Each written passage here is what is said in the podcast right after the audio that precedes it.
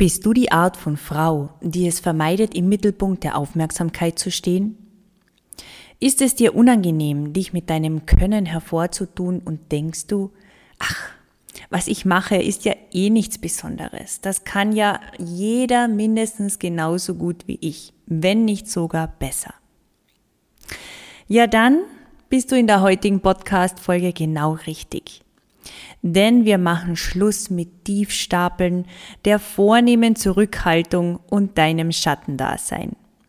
Die Zeiten, in denen du und deine kompetente Arbeit übersehen wurdet. Die Zeiten, in denen du still und leise in deinem Kämmerlein vor dich hingearbeitet hast, sind vorbei. Ab nun wirst du stolz sein darauf, was du kannst und wer du bist.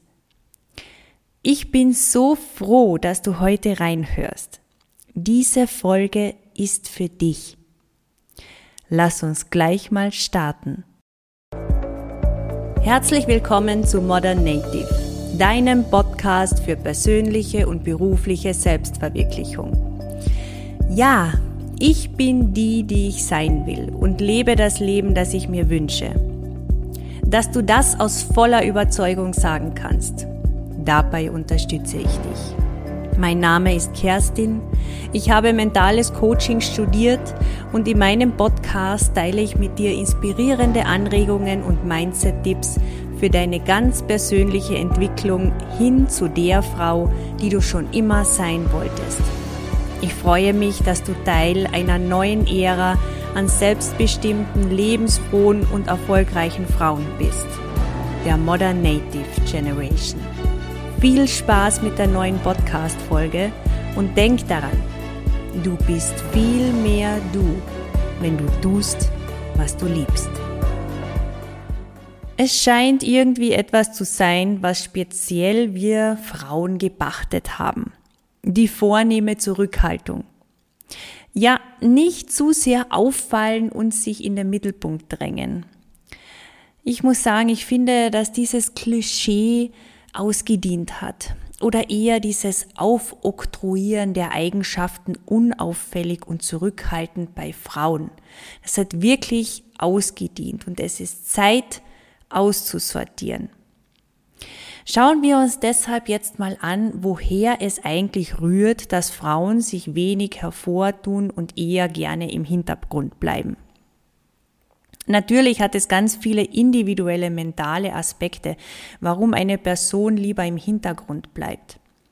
Übrigens, wenn dich dieses Thema interessiert, du findest eine weitere Podcast-Folge dazu hier im Podcast. Und zwar ist das die Folge Nummer 10. Tiefstapeln, verkaufst du dich unter deinem Wert. Da kannst du gerne weiterführend reinhören und da findest du auch ein paar mentale Gründe dafür, warum eine Person lieber im Hintergrund bleibt. Leider hat es bei uns Frauen aber auch noch immer sehr viel mit traditionellen Rollenbildern zu tun, warum wir uns eben mehr im Hintergrund aufhalten. Und das gehört angesprochen. Deshalb thematisiere ich das heute auch in dieser Folge. Das traditionelle Rollenbild, ich führe es an dieser Stelle jetzt nicht weiter aus, denn ich glaube, du weißt sehr gut, wie das aussieht. Ist in vielen Familien nach wie vor gang und gäbe. Machen wir uns nichts vor. Über viele Generationen hinweg wurden wir dahingehend geprägt. Und denk nur einmal daran, dass vor 70 Jahren Frauen ihren Mann noch fragen mussten, ob sie einen Führerschein machen dürfen. 70 Jahre ist das erst her. Und auch deine Generation hat dieses Rollenbild noch unterschwellig im Hinterkopf. Viele meiner Hörerinnen, vielleicht auch du, werden sich damit identifizieren können, dass sie einfach in einem Umfeld aufgewachsen sind, in dem das Thema erfolgreiche Frau wenig Raum bekam. Als Frau wurde man oft nicht dahingehend erzogen, selbst erfolgreich zu werden und schon gar nicht sich mit seinem Können und seinen Ideen hervorzutun. Als Mädchen wurde man dann eher dafür gelobt, brav zu sein, gehorsam, sprich nicht zu viel zurückzureden, wohlerzogen, leise, zurückhaltend und sozial. Über den Tellerrand hinauszuschauen, das war oft nicht. Und so ergriffen und ergreifen nach wie vor viele Frauen Berufe, bei denen es schlicht und einfach nicht um Selbstverwirklichung geht, sondern darum zuzuarbeiten. Das klassische Beispiel, die Sekretärin, heute auch oft als Assistentin oder rechte Hand der Geschäftsführung bezeichnet. Fakt ist, dass diese Frauen oft den Laden schmeißen und ihre meist männlichen Vorgesetzten ohne sie oft aufgeschmissen wären. Fakt ist jedoch auch, dass sie meist unterbezahlt sind und ihre Arbeitskraft und ihr Engagement ausgenutzt werden. Und zwar zugunsten des Mannes an der Spitze.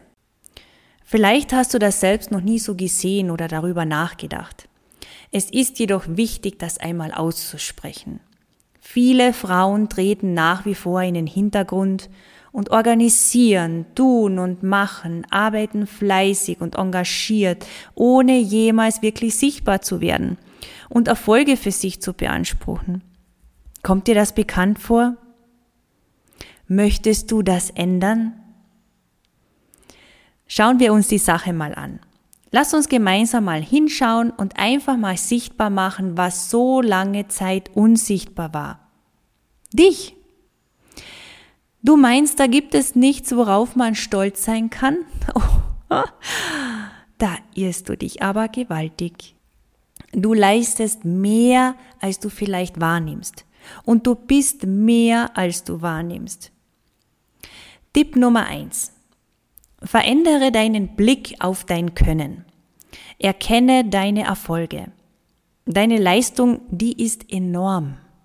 Möglicherweise nimmst du dich und viele deiner Aufgaben für selbstverständlich hin. Und vielleicht kommt dir die eine oder andere Aussage, eine der folgenden Aussagen, ja auch von dir selbst bekannt vor. Ist ja nichts Besonderes, was ich da mache. Bullshit. sorry, not sorry. Jeder deiner Handgriffe bedeutet unglaublich viel. Ohne dich läuft der Laden nicht. Man kann das Ding ruhig mal beim Namen nennen. Die Aussage, ja, aber wenn ich es nicht mache, dann macht es eben ein anderer. Ich bin ja nicht ausschlaggebend. Oh doch, meine Liebe, es braucht genau dich. Du hast die Sache nämlich im kleinen Finger.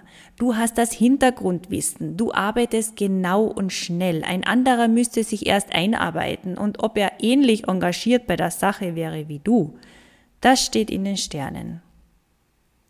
Die Aussage Eigenlob stinkt. Was für eine gewinnbringende Aussage für die Menschheit. Nicht wahr? Ironie Ende.